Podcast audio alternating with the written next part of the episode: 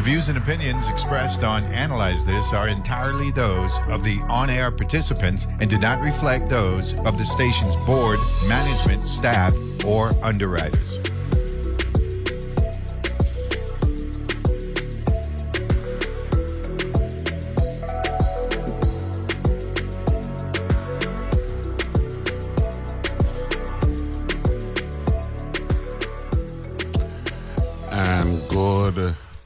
Thursday morning, and welcome to another edition of Analyze This here on your NPR station in the U.S. Virgin Islands, WTJX FM 93.1, with yours truly, Neville James. It is a beautiful day in paradise. It really is lovely outside. And uh, visibility ain't too perfect, but I could still see uh, slightly outline of uh, Western St. John from my vista here on the second floor in the uh, WTJX building, Richmond, Aldersville, uh, St. Croix. Got a great show today. Zeno Bean uh, going to be joining me uh, with some EPA folk and uh, uh, some Brownfield people. They got workshops coming up, uh, so they're going to talk with them uh, beginning at 8.40 and then 9.30 uh, respectively. But uh, a quick conversation to start today with uh, uh, Dr. Gail James.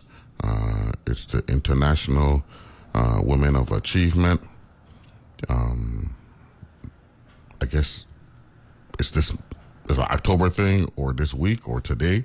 Uh, good morning, uh, Dr. James. How are you? Good morning. I'm fine. Introduce yourself to the audience, if you will. I didn't hear you. Introduce yourself to the audience, if you will. My name is Dr. Gail James. I was born and raised in St. Thomas, U.S. Virgin Islands, and I um, now live in Jacksonville, Florida.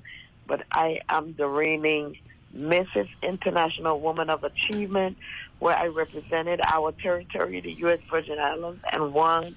I am also an author, a speaker, international speaker, a pastor, a motivational speaker, and a business owner. I own Heavenly Home Sweet Home, which is a home health care agency in the U.S. Virgin Islands, and I own Virgin Islands Agency for Restorative Care, which is a mental health agency in the U.S. Virgin Islands. What's your discipline? Therapist. I, I went to school for therapy, and I have my doctorate in Christian, um, life and Christian counseling. Okay. Went to school in St. Thomas? No, I well, Ivanna Eudora After I leave Ivanna Eudora I didn't go school here. The schools I went to were in Florida. Okay. What grade? What, State College. what grade you leave uh, Eudora I stayed in Eudora until I graduated in 12th, 12th grade. I graduated with class of 1990. Oh, that's all. Asking if you graduated from high school in the Virgin Islands. Yes, yes. I Okay. graduated with class of 1990. Hurricane Hugo year. Yes, Okay. And then you moved to Florida? yes. I moved to West Palm Beach at first. Mm-hmm. um, because I was uh, my oldest child was born two weeks before my high school graduation. Oh, really? She was born. pre- Yeah, she was born prematurely. I was only six months pregnant, so she was only two pounds at birth. Wow. So Wow. that because of that, I had to be shipped over to Puerto Rico with her for four months, and they tried to get her to do stuff. So I needed medical help for her. So that was the reason I actually left the U.S. Virgin Islands was to get medical help for her because she has cerebral palsy. She can't. She's never walked. She's still in a wheelchair and she's still in diapers. But you know what? She's alive because they said she wouldn't actually live past one. Wow. So she's 33 years old? Yes, she is. Wow. And you've been living in Florida ever since? Yes, I've been in Florida. I was in West Palm Beach at first, and then I moved to Jacksonville, Florida. Mm. But I come to the Virgin Islands every month to look over the businesses because I have an office in St. Croix and an office in St. Thomas, both for the mental health and the home health. Okay. Okay. So you've been, uh, went to college in Florida? Yes, yes, I did. I went to Palm Beach State College. I got my bachelor's there. I got my associates at Kaplan College, and then I got my master's and my um, doctorate at St. Thomas Christian University. You got your undergraduate. Where, where'd you Where'd you get your undergraduate at? Kaplan.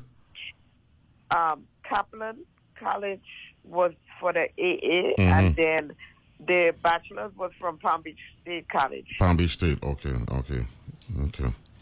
Well, you to be commended, commended for that. So, tell me about the the International Woman of Achievement uh, accomplishment. Um, how is how is that structured? Yes, um, actually, I wrote my book um, from the pit to the palace, and it became a number one bestseller. And what eventually happened was I started getting out there with my publisher and my team pushing me out there, and someone nominated me to this pageant that happens in, in Los Angeles every year, International Woman of Achievement. And so they called me and they was like, well, well, can you represent? And I was like, well, I'm going to represent. And they was like, well, they say you're from the U.S. Virgin Islands. I say, yes. And the young lady that owns the pageant was like, we've never had the U.S. Virgin Islands represented. Let's do it. And so I represented our home, U.S. Virgin Islands. There was a cultural segment. I had a, a outfit store with the madras um, material. I also did the fun and fitness with a carnival costume and evening wear. And then uh, there was a portion where I talked about my island. And I won. Where where where was this at? This was in Los Angeles, California. Oh wow, that's nice. That's nice. When, when was this? Mm. This was the 20, from the 21st to the 24th. And I got a, uh, I got a certificate from the mayor of Long Beach, California. This is was uh, last month in September. Yes. Wow, wow, wow. That's that's awesome. How many contestants um were were in the uh In my division, yeah. I went against four other women. Okay. I went against Miss Haiti, Nigeria, Haiti, Nigeria, um, that, um, North America, North America, and someone else. But yeah, I went against four others. So you were you were in the in the, in the you were in the international grouping? Yes, they put us in international, which I was kind of, you know how we to do. Mhm. Like St. Thomas is the U.S., why am I in international? But I was like, okay, if y'all want to call it international, let's do it. Okay. Oh, well, you'll get a crown, so you know you can't tell Yes. you can't tell people how to run their thing. If they want to run it like that, so be it. You know what I mean? Um, Yes. uh, So so where where where are you going to be going uh, over the next year? What are you going to be doing uh, as? I I have a lot of speaking engagements. I just launched my own TV show, and with the book becoming a bestseller, number one bestseller, actually that was the second book because I was in the an- anthology with 21 women to watch from the U.S. Virgin Islands, Passion and Purpose. I was one of the women in that book. And so after I did that, I launched my own book, became a number one bestseller. So now I have speaking engagements all across the world. I've been to London, Africa. I'm going back to London again next year. I have been nominated for a pres- presidential award in December. I have to go and to that event and get that award. And um, I just launched my TV show, and my story is about to become a movie. Oh, really? I'm in the process of doing that. Yes. Oh, that's It's the awesome. story of my, of my life in the book, From the Pit to the Palace. From the pit to the palace. Who's the publisher? Publisher is Talisha Berry um, from Stride Publishing, and she also owns Courageous Woman magazine, which I was I was um, fortunate to grace the cover of that magazine, as well as Kish magazine. I was I was able to grace the front cover. What what when when did this part of your life take off? Where you got into um being an author and writing a book and becoming famous? I think after I really decided I was going to do the book. Once I did the 21 Women to Watch anthology, that the same publisher that did that Talisha Berry. I got with her, and I was like, I want to just do my book. I have it written up already. My story is, is really traumatic. And she took the book, and she was like, okay, I can do it. And after that, that was it. So the book launched September 15th of this year. It became a number one bestseller September 18th, which is my birthday, and it's been taken off from there. Okay, that's good. So you're gonna be an international figure. Uh, you excited about that? Yes, yes, yes. Because I think I think I get to expose people to our island. A lot of people don't know or what they know is not accurate. And so I am very fortunate to have to be able to let people know who we are, what we do, and we're here. We're here, and good things come from the U.S. Virgin Islands. Without a doubt, without a doubt. So, so talk a little bit about uh, your take on uh, uh, mental illness and homelessness in the territory. All right, mental illness is very dear to my heart, which is why I have the whole the mental health um, piece in the U.S. Virgin Islands because I went through some of in the book. You in the book you see where I went through so much trauma and was a survivor of domestic violence. I tried to kill myself twice, and so as a teenager, mind you, and so I feel like I want to be in the U.S. Virgin Islands what I didn't have when I was here and going through. So when I was being beat up and kidnapped with a 12 gauge gun and a 9 millimeter, all of that stuff, I didn't really have anybody because the people that I knew went to the police, they put a restraining order. Oh, well, we're going to just talk to him. So I wanted to be that voice for the voiceless. The people that feel I don't know what to do. I don't have no place to go in the U.S. Virgin Islands. I want to be that person. So I right now, my agency, my nonprofit agency in the U.S. Virgin Islands, has a contract with Women's Coalition, and we have a contract with Family Resource Center. So we help victims that has been through trauma by giving free counseling or getting them somewhere that they could stay. If they can't stay on the on the island and be safe, I assist them with getting them off the island. And I feel like mental health in the territory is very necessary. We need to stop throwing people in jail because they have mental health problems. We need to stop just throwing them somewhere. We need to really deal with the root of the problem so they can start the healing journey. No, no that, that's awesome. So you have you have data and, and, and all that stuff uh, to uh, substantiate your positions? Oh, yes, yes, yes. When I looked up, I think it said, well, I know I looked up the childhood sexual abuse and childhood sexual abuse, which is prior trauma. It was it was like seventy percent of the the individual female. No, they just say female here. They've been through that trauma, but they don't speak about it. And so it was okay for me to become uh, a voice because once I told my story, I could not. It just so many people from the U.S. Virgin Islands that reached out to me and tell me their story. And been through the same thing. Just that, that's what I was gonna. That's what I was gonna ask you if if you if you saw a lot of similarities with the stories that you heard. Oh I have people that I went to school with from seventh grade that we live houses apart and was going through the same thing I was going through at the same time, and none of us knew each other was going through that.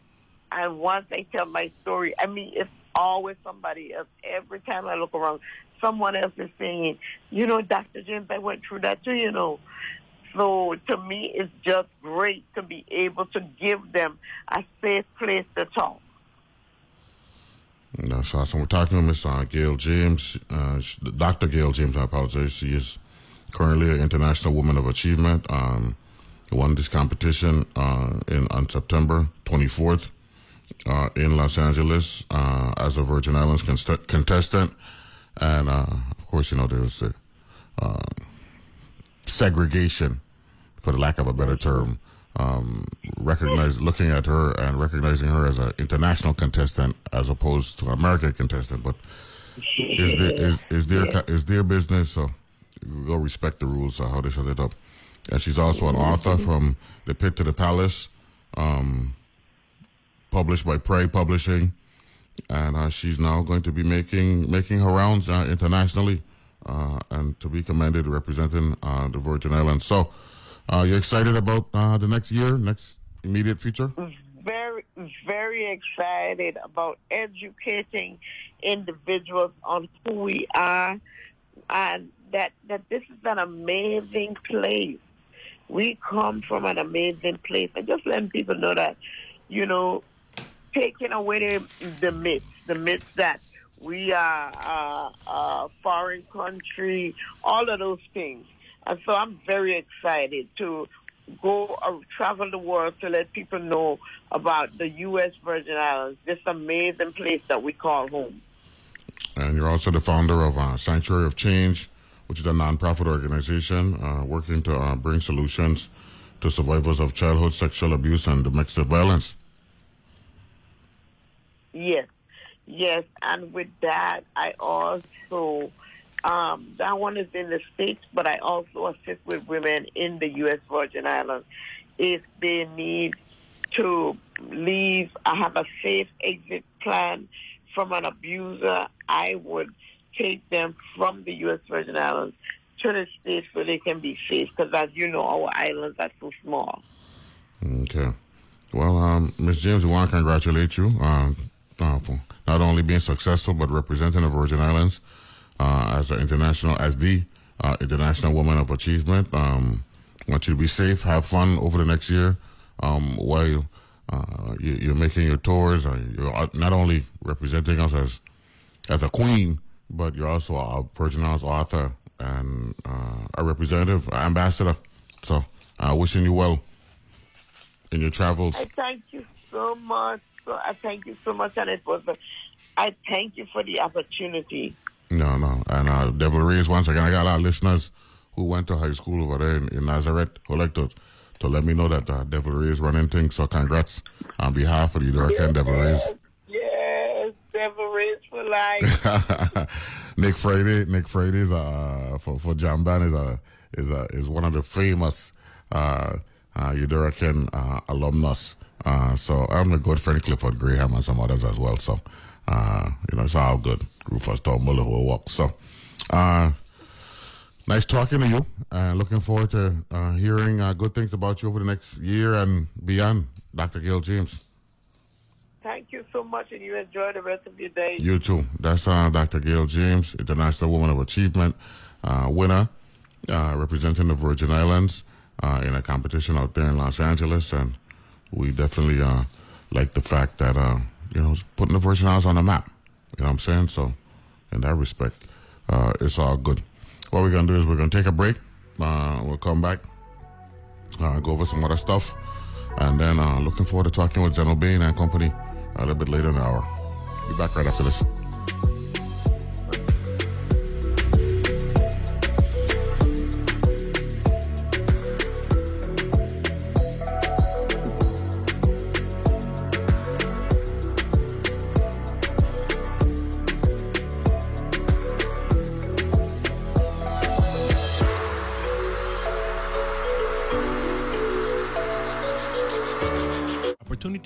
Bank of St. Croix. Bank of St. Croix offers CDs for education, homes, or vacations. Bank of St. Croix has two locations, one in Gallows Bay at 340-773-8500 and one in Peters Rest at 340-713-8500. A penalty might be imposed for early withdrawal, new money only. Funds may not be transferred from existing Bank of St. Croix accounts to CDs. Rates subject to change at any time. Fees may reduce earnings and principal. www.bankofstcroix.com. Member FDIC.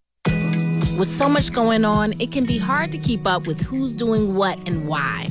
I'm Ayesha Rascoe, host of Weekend Edition Sunday, letting you know whether it's news from across the country and the world or a deep conversation about a novel, movie, or music, we got you. Grab your coffee or your earbuds and tune in to Weekend Edition from NPR News. Sundays at 8 a.m. right here on WTJX FM, your NPR station in the Virgin Islands.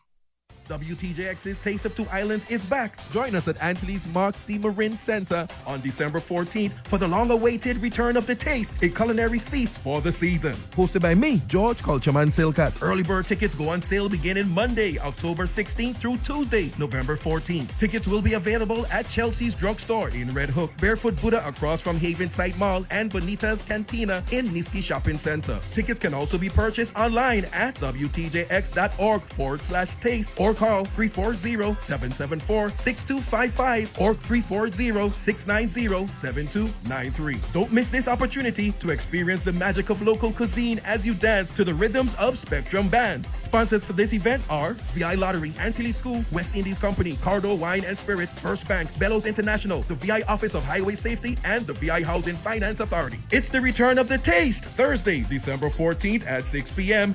A taste you can never forget.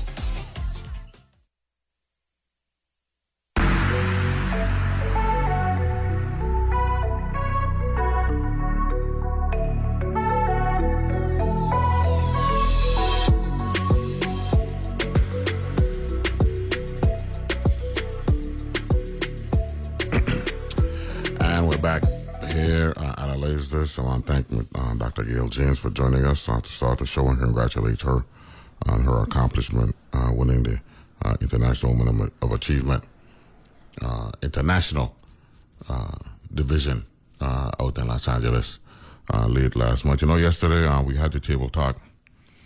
We spent a lot of the, a lot of the, the first part of the talk about what's taking place in the Middle East, and you know, the more information we're getting from uh, that part of the world, the more you know, disturbing and painful it is to process uh, what's taking place. Of course, um, I haven't heard of any Virgin Islanders who happen to be uh, over there. Uh, the American number is now 25, according to the Secretary of State, uh, Anthony Blinken. Uh, he's speaking from Tel Aviv this morning, and Secretary Blinken now says 25 Americans have been killed in the Hamas attacks uh, on Israel. And one of the things that we I didn't get to mention yesterday was we actually had a U.S. senator from New Jersey, Cory Booker, and um, a congressman, Dan Goldman from New York, were actually in Israel at the time of these attacks. Of course, they, you know, they got out.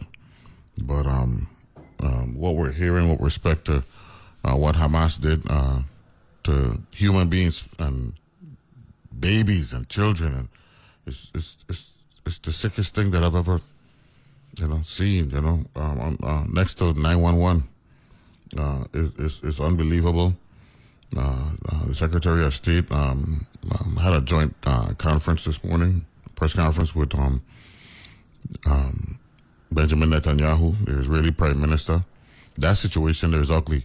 I saw a clip where a um, a member of his uh, parliament um, and apparently she did not run uh, as a member of the Likud party, but she joined them to help um, uh, make a majority because you know they got a they got a parliament system over there, Westminster, um, and uh, there was a situation where um, this uh, let me see what's her name, Idit Silman is her name, right? and she's part of the Knesset government, right? She was at a hospital yesterday trying to console somebody who was there. Um, and a doctor came out and ran her, told her to leave the hospital, leave the area, and blamed her for helping to put um, Netanyahu and his uh, coalition in power. And it i mean it was well you know and i know you know people are going through different phases of um you know rage and all that but um this was i mean this and this this was unbelievable you know and and she left you know um apparently um according to somebody who was translating what the doctor was saying right he said Silman brought down the Bennett government in a dispute over ch- in hospitals. She quickly turned around and joined Likud and was given a ministerial post as a reward. Many people hold her as partially responsible for Netanyahu's return to office. Now, of course, you know, when you're in power and things like this happen, there are those who are going to be asking for you to resign and all that, and Netanyahu is dealing with that right now, uh, dealing with that, you know, political dynamic. But in real time, a lot of things are going on. Apparently, uh, Israel um, um, bombed two airports in Syria. Right? Uh, hold on there. We're just reading this here. Uh, it, it's just wild uh, what's going on over there because they're in retaliation mode. You know, uh, Israel strikes Syria's Damascus and Aleppo airports. Right? Uh. I mean, Israel. They they ain't playing one or something. This is biblical justice going on over there. On the last number I read, it said over 300 um, Hamas children have been killed, right, in the retaliation. So this this is what's going on. So, uh, uh, one more thing, and then uh, apparently um, the former president, um, President Trump, uh, was in Palm Beach last night, and uh, apparently he has riled up many Americans because uh, he was praising Hezbollah he called Hezbollah smart and said uh, Netanyahu let him down and that he would never forget it. Apparently, Netanyahu is not supposed to, um, you know, have any kind of communication with the current president um, because of what um, um, the former President Trump did by moving the embassy from Tel Aviv to Jerusalem. So, because Trump did that for him, how dare him communicate with the current president? That, that's the kind of paranoia that, that we're dealing with. You know what I'm saying? So uh, the more we hear, and it looks like this this one ain't gonna done no time now. And that's sad, you know, and and we gotta pay attention to that because we can't ignore that uh, our brothers and sisters uh, from the Middle East, whether it be Jewish or Arab, right? They have a presence here in in the region and in the Virgin Islands, and uh, I don't want you to think that I can, you know, hosting a local show and ignore the realities that we're dealing with. You know, I got you know, good, uh, good friends. I, I grew up. You know, I went to St. Dunstan. I mentioned the Saleh uh, family yesterday. Uh, uh, we went to school together in uh, St. Dunstan's. Uh, Samir, I just saw him for the first time in like 25, 30 years. I was in Home Depot with my mom's earlier this summer, and I saw Samir there. And you know, this, you know, he lost his brother.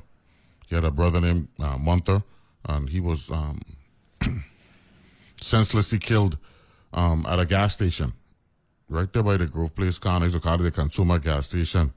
And uh, they robbed him and, uh, and killed him. And uh, that, that, that totally devastated the family because he was the nicest person. He was a giver. You know what I'm saying? Even if the folks, and, and, and of course, everybody know who did it. I think the person actually, he's, he's actually dead now, got himself in some other trouble. But that hurt that community, the people who live in that area. Uh, you know, we're a small community. You know what I'm saying? Because they know of, of his generosity and they couldn't believe it, you know. And this this is the kind of craziness um, that going on, you know. So we got to be cognizant of uh, what's taking place, not only uh, next door, but you know, on island in the region, this part of the world, you know, and other parts as well, because uh, things are, uh, can spill over. But at the end of the day, you know, we we talking, you know, we want peace, you know, peace and love, run things, and uh, hopefully you know, uh, this this matter, but you know what they did to these innocent women and children. And then, oh, here's something else that that uh, I didn't mention yesterday. Uh, you had Hamas folks that were bragging, saying that this was two years in the making. This planning went out for this for two years. I mean, and so so pretty much you're saying now, uh, you know, you, you, you're rubbing it in the face you know, you know, of, of, of what you accomplished on Saturday. And and while you're doing this, your people are under, you know, intense bombardment. Now I know um one of the arguments is that, you know, well, you know, what sense it make for us anyway? And I spoke about this um when I mentioned uh I was watching an edition of uh, Hardball back in the day when Chris Matthews uh, said he went to Palestine and the concern then um, was um, young people signing up to be suicide bombers, Palestinians, right? Uh, and uh, one of the things that they said was, you know, if we're gonna die anyway, I might as well, you know, go out in a in a blaze of glory. The sense of hopelessness, and I'm telling you, when when when hopelessness um, set in, you know, that's when you got to be concerned. You know I'm saying? Uh, and uh, but you know, what about the children, man? You know, you know, to see. Uh, they, I just saw one photo there where a, a, a little baby lost her whole family, and they have a picture of her on a bridge, uh, walking there. Um, wow, this is this is wild, you know. And uh, yeah, I'm reading it now. On the Times of India, they said uh, Israel attack was planned for two years, and less than five leaders know about it, according to a senior uh, Hamas official, Ali Baraka. And they said Iran uh, remains Hamas' primary and political financial supporter, right? And, uh, and he explained that Hamas had deliberately projected a rational image to the world, focusing on governing Gaza while secretly plotting the massive attack that thrust the region back into war. Of course, we made them think that Hamas was busy with governing Gaza and it has abandoned the resistance altogether. All while under the table, Hamas was preparing for this big attack. Hamas' strategic placement of headquarters in civilian areas, including hospitals and residential neighborhoods, aims to maximize civilian casualties in, retali- in retaliatory attacks. You, you, you hear that there?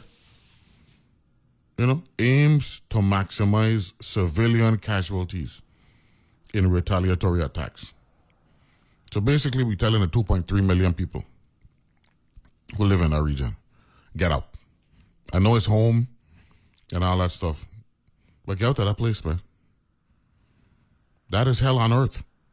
I'm sorry to say it, but when your leadership and Hamas, you know, they lead by intimidation, right? They haven't had an election since 2005, right?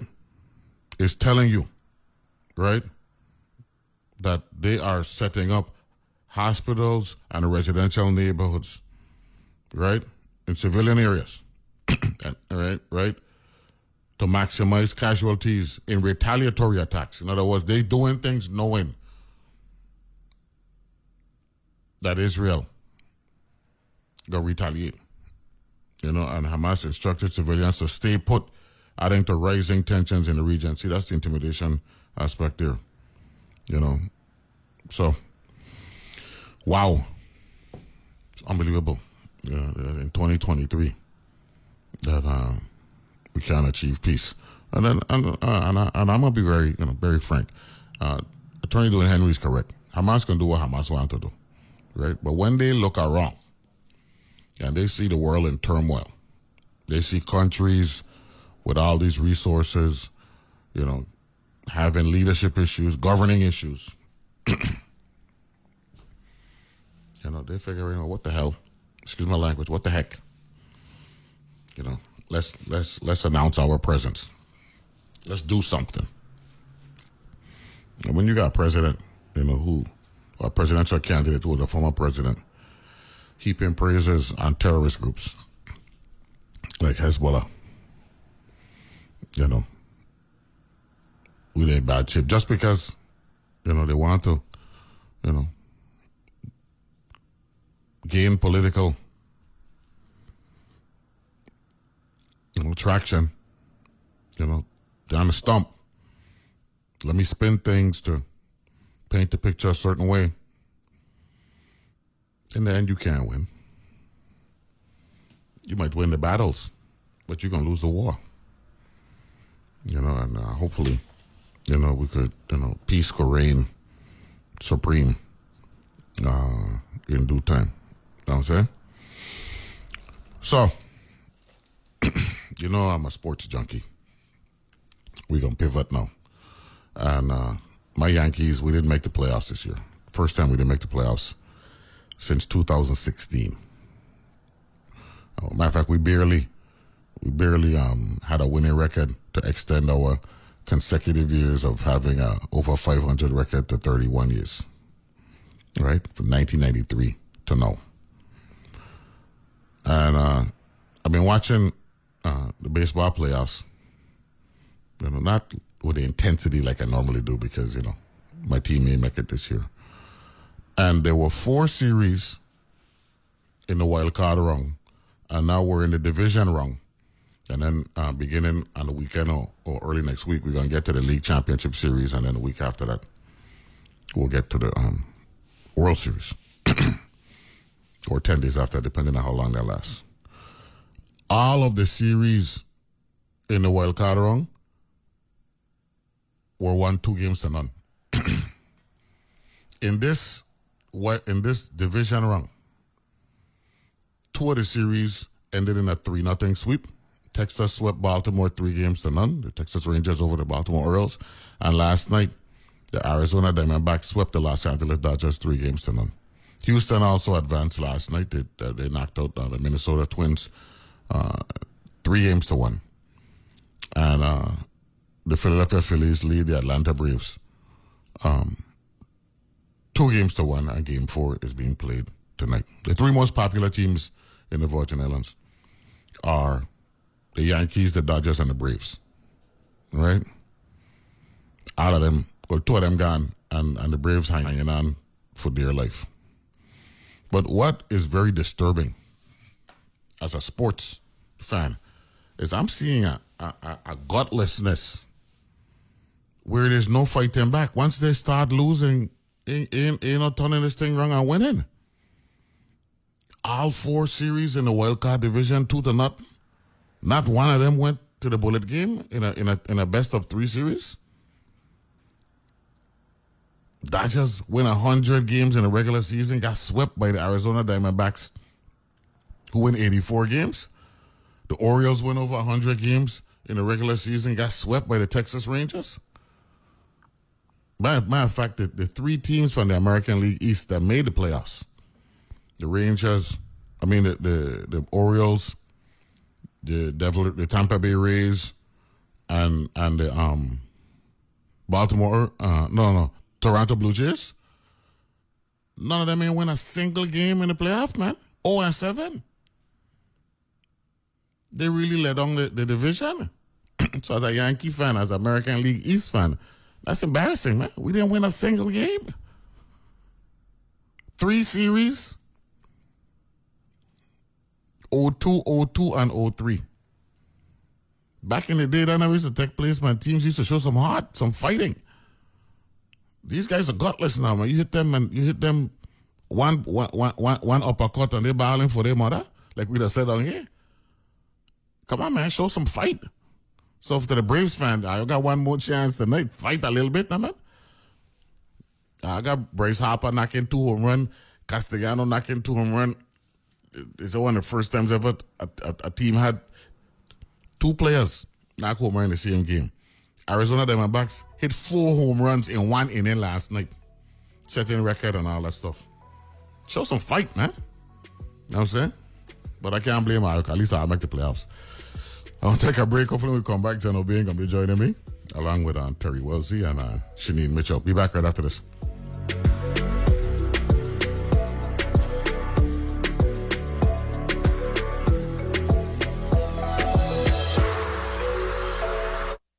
Hi, I'm Peter Sagal. You spent the week listening to the news. Don't you think you deserve to show off what you've learned on Wait, Wait? We give you a chance to impress your friends with your knowledge of international incidents, political gaffes, and the latest advancement in German nudists. You'll be the life of the party or the death. Either way, you'll make an impression and you can thank Wait, Wait, Don't Tell Me from NPR. Saturdays at 1 p.m. and Sundays at 2 p.m. right here on WTJX FM 93.1, your NPR station in the Virgin Islands. Sometimes you need a moment to just step back, relax, and listen to your favorite song. I'm Raina Douris, and on the next World Cafe, maybe I can help you find something new to love, or maybe remind you of something you've been missing. There's so much music out there to enjoy, so take a moment, take a breath, and tune in to World Cafe. Weekdays at 10 p.m. on WTJX FM 93.1. So I spent the past year trying to figure out what news designed for 21st century humans might look like. One of the things that really stuck with me was that we now know that humans actually need hope to get up in the morning. And I don't think as a journalist I ever thought about it that way. We're always looking for new and better ways to understand the world we live in. That's On Point with me, Meghna Chakrabarti. Weekdays at 1 p.m. on WTJX FM 93.1, your NPR station in the Virgin Islands. As the news gets more complex and changes through the day, you need more than just a quick headline check. Here and Now keeps you connected to your world between Morning Edition and All Things Considered, as the news and the people shaping it are changing in real time. I'm Robin Young. Follow along on Here and Now, NPR News, weekday afternoons. From 2 to 4 on WTJX FM, your NPR station in the Virgin Islands.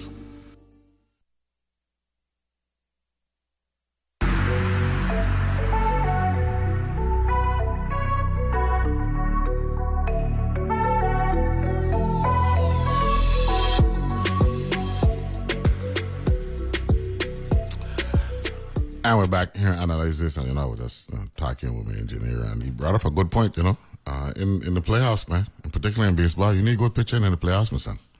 And the Dodgers starting pitching really let them down. In particular, you know, in game one they had Clayton Kershaw and among he gave up six runs. He didn't even make it out of first inning. One out he get. Gave up six runs. Last night the fella Lance Lynn, he gave up four home runs in the same inning right? Uh, in the Braves game, they they um, they allowed the Phillies to score five runs with two outs. They were leading one not one nothing. Castellano tie up the game one nothing. They got the two outs. Next thing they score five more runs. Take the heart right out of it, right of them.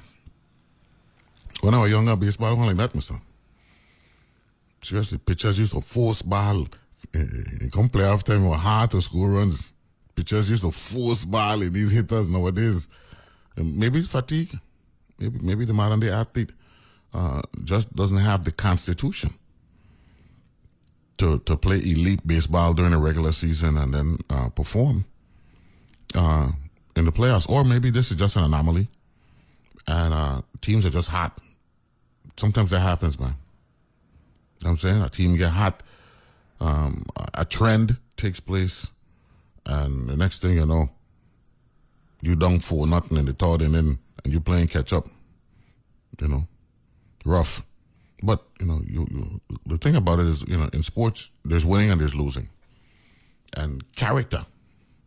Right, that's what Tom Landry said uh, back in the day when when the Cowboys had uh, came into the NFL and they were losing for the first three or four seasons. He was saying, he said, you know, um, I really wasn't worried so much about it losing because losing in principle builds character. My concern was that the players would lose confidence in their abilities because they were losing. You know what I'm saying? And there's a distinction there, intangibles. And uh, he said uh, once they started winning, right? I think the Cowboys uh, they lost like for five years in a row, and then once they started winning, they had 20 consecutive winning seasons. That to me is remarkable in football in particular, the violent physical sport it is. But just in general as relates to sports, you know, you got, to bounce back, man. I know this is two years where the uh, the Dodgers have had great regular seasons, uh, winning 100 games and getting knocked out, and that's wrong. But go fight back, man. I'm saying that's what we're talking about. Now I don't know if Zeno Bain gonna be calling in or he gonna come to the studio. Um, we're gonna find out in a little bit, but I'm looking forward to talking with Zeno. You know, he actually works for the EPA. He, he's a he's a, a St. Croix uh, native. You know, Wanawi. I ain't, I ain't, I ain't sure if he actually born here. I, I, believe so. But you know, he went to school, went to go to Hope and all that stuff. Uh, he works for the EPA. Uh, so hopefully, uh, we'll find out what's going on uh, with Zeno Bain. Because uh, they came here. Remember now, we got the situation with the refinery and uh, public health is uh, non-negotiable.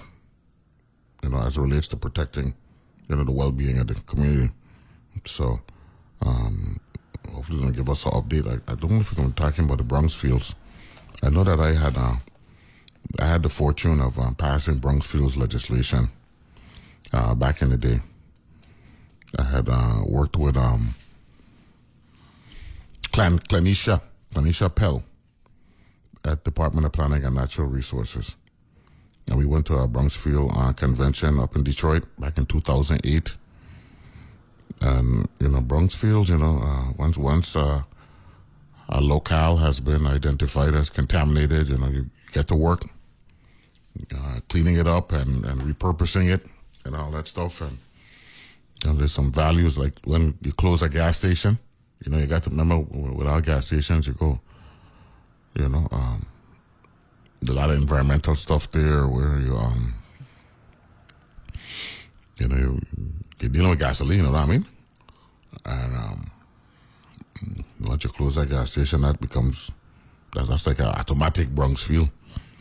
You check and go clean that up and, you know, all that. So looking forward to talking uh, with the EPA, uh, uh, uh, what have you. But it's unfortunate uh, the times we're living in now, you know.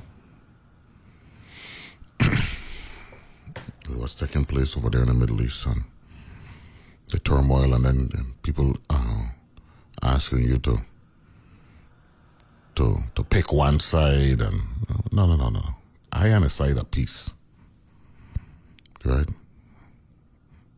I can't be looking at sixty years old in another five months, and and in the name of defending my land, want to deprive children, you know, of the ability to get where I'm at. That is a selfish, you know, mentality. When I hear in uh, decapitating children, I mean, just the thought of that is is, is just mind mind boggling.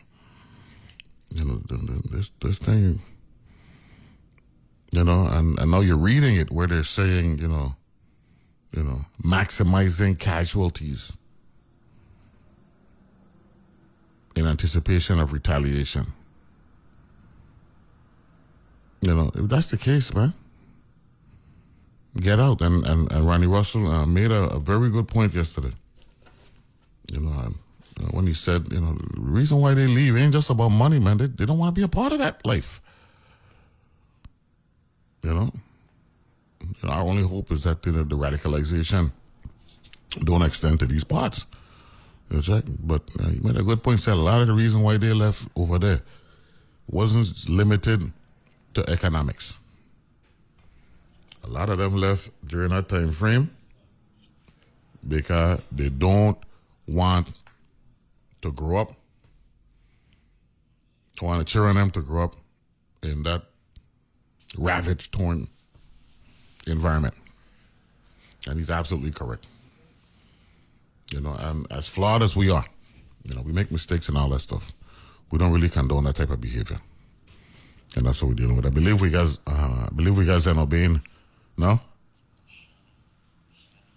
Okay, we got, Shan- we got Schenine Mitchell joining us uh, this morning. Uh, good morning, Miss Mitchell. How are you? Hello. Yes, Miss Mitchell. Schenine Mitchell, how are you? Good. How are you? I'm good. Glad to have you on on Analyze This this morning. Thank you so much. Okay, go tell us about yourself. Oh, well, I am a life scientist with the U.S. Environmental Protection Agency. I started as an intern in the Brownfields program back in 1998. Uh, I came on permanently in 2000, just finishing grad school. I serve as the regional Brownfields coordinator, so I work closely with other coordinators in the regional program in other regions. Um, I also work closely with headquarters, and I currently serve in the role as the Brownfields Job Training Coordinator. So it's been a great um, working in the job training program. I also serve as a project manager for several different types of grants. I also work as a federal liaison on our Brownfields Interagency Working Group, and this is where we coordinate other federal state um, local agencies to help communities with their um, um, brownfields. And I also am part of the economic recovery support function team serving as a sustainability advisor in the USVI. So I'm really proud of that. And we actually had our station at Sunny Isles. Mm, okay, where, where are you from originally? Oh, I'm originally from New Jersey, so it's uh, nice and cool. It's about 50 degrees here. So, um, yeah, really excited to have that transition from working in the northeast part of the U.S. to actually being down in the Caribbean. So, yeah, really excited about that. Now, when you say Jersey, you know, there's there's two parts of Jersey. There's the New York City part and there's the Philly part. Where you from? Which part you from? well, I would say more more towards the New York City part because our office, um, the U.S. Environmental Protection Agency, is based in New York City, so it's easier to commute back and forth. Um, so, yeah, that's uh, Ber- where Ber- I reside. Bergen County, Essex County. Which one? Oh, I live in Hudson County, actually. Oh, very good, very good. Uh, I live in Hudson County, but was born in Paterson, New Jersey. Oh, which Paterson. Okay, okay, yeah. Yeah. but, yeah, Route, route, that's off. Uh, what route? Route twenty one, Route three, Route seventeen. Yes, Yeah. Yes, Yeah, that's- very good, No, very that- good. no, no, no, no, no. That's my stomping grounds. I love, I love that part of New Jersey. Yeah, yeah. When when I get up to New York, when I get up to New York, that's where I hang out. I hang out in Northern Jersey. Uh, we got Miss, uh, we got Miss uh, Terry Wes- Wesley joining us uh, as well. Uh, good morning. Welcome to the show. Thank you, and good morning Oh, to oh, you. And oh, sir. I'm sorry. I apologize, sir, sir, Mr. Terry Wesley. I apologize. Uh, Oh no, please, no, no. Yeah. it's fine to call me Terry. yeah, yeah, yeah, yeah. Uh, tell us about yourself as well, sir. Well, yes, um, yeah. So my name is, like you mentioned, Terry Wesley, and I work at EPA, the Environmental Protection Agency, Region Two, New York office. I hear you have uh, one of my uh, fantastic colleagues there, Schenine Mitchell. Yeah. Um, we work in the Brownfields program, Mhm. um, and she might have give you a little, a little background on that. But I serve as the um, the section supervisor. Uh, with a great group of individuals that are passionate and really believe in helping communities revitalize their, their, their you know, properties and sites to bring them back to productive reuse. No, without a doubt, without a doubt. Uh, uh, Miss uh, Miss Mitchell, uh, you have somebody else there with you, right? As well, because I heard, no. I, I heard, oh, no, because I heard someone else in the background. That's you alone. It's just me alone. Okay, okay, good. That's fine. I, I didn't want, I didn't want to be disrespectful. I didn't know if you had somebody else there with you. So, so, so, so we good. Now, um, and uh, Zeno, Zeno Bain gonna be joining us in a little bit. He's wrapping up some business, so he's gonna be joining us, and he, he might be. I think he's gonna be here in the studio. So, uh, this Oh, this should be okay. uh, a good conversation. Um, Mr. Wesley, where you from? You from the New York City area as well? So, so yeah, my family we live in central New Jersey, Somerset, not too close. I mean, a little, it's a little close to New Brunswick. Yeah. You familiar with that area? Yeah, that's where um that, that's where the uh hold on there. Uh we where our our young men used to go to uh there was uh what we call that? Uh it's gonna come to me. Something core. But uh it's it's come to but a lot of our young men uh left here and went to uh job corps, job corps. The job corps is in oh, yes. it- job corps is in uh thank you very much, Mr. Engineer. Yeah, the job corps is in New Brunswick. They they had a they had a uh, uh, uh, a, a, a campus there, and a lot of Virgin Mm-hmm. Islands went there. So uh, New Brunswick is near and dear to a lot of Virgin Islands. Oh, fantastic! That's that's fantastic. Yeah, but I, I I was raised in Brooklyn, New York, so forgive me. I know I live in New Jersey, but I, but I, I still have that Brooklyn feel going on. You know. Straight from Brooklyn, better known as Crooklyn. Never took insurance for Brooklyn's the borough. That's me. That's it. I like that. That's it. no, that's uh, that's awesome. Um, but we're gonna focus today on Brownfield, right? That's what we're dealing with, right? Now, uh, back in 2008, right? The Virgin Islands um, passed the Bronxfield revitalization and um, economic development, uh, environment, no, Brownfield Re- Revitalization and Environment Act, right? In 2008. I don't know if you're aware of the fact that we actually have local legislation that uh, that's, that speaks to that. Uh, and you're actually speaking to the sponsor of the legislation, so uh, that's near and dear to my heart. So, uh, so we're so so we're good with that. Uh, for those who are listening, define uh, what is a Brownfields location? Mm. That, yeah, and that's and that is a great question. Um, many people are like like I said, unfamiliar with the name, um, but particularly what a brownfield site would, would would comprise would be something in which you would, you know, in your community, you may say like, there's an old abandoned gas station. It's been there for years and years and years on a corner, Mm-hmm. uh, you know, um, right next to a thoroughfare, and and maybe you know for that particular site, it's been you know not being utilized, and people are not investing or reinvesting in that site to be brought back to productive reuse. Um, there may also be a an old former mill, a paper mill. It may be also like a former um, rum distillery, like a, knowing you know in uh, down in Puerto Rico in the U.S. Virgin Islands. Those were you know available many many years ago, and those have now been you know sort of put to the wayside, and no one is looking to invest in it. The thing about the brownfields program that I would like to um, talk about is that you know sites like those, right, that that have been sort of put to the wayside, but it's a, definitely an eyesore in the communities.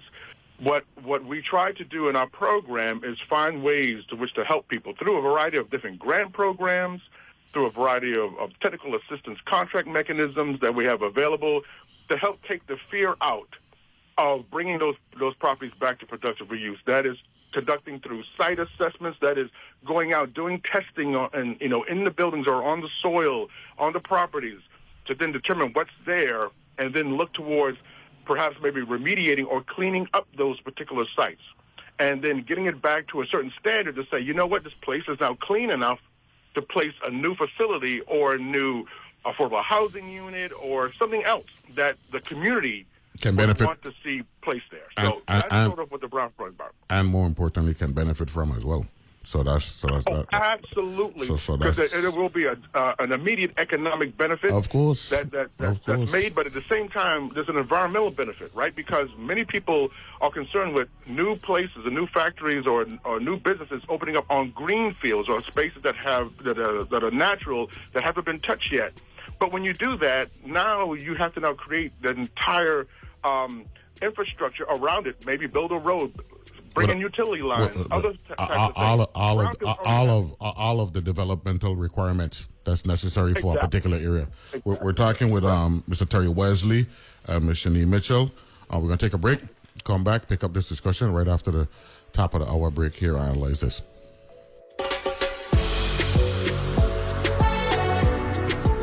The views and opinions expressed on Analyze This are entirely those of the on air participants and do not reflect those of the station's board, management, staff, or underwriters. These days, people go to great lengths to shed the stress of daily life. There's acupuncture, deep tissue massage, meditation, yoga. At All Things Considered, we offer our own type of healing, invigorating news stories that span the rainbow of human experience. Nourish your mind and escape from the ordinary. Weekdays on All Things Considered from NPR News. From 5 to 8 p.m., right here on WTJX FM 93.1.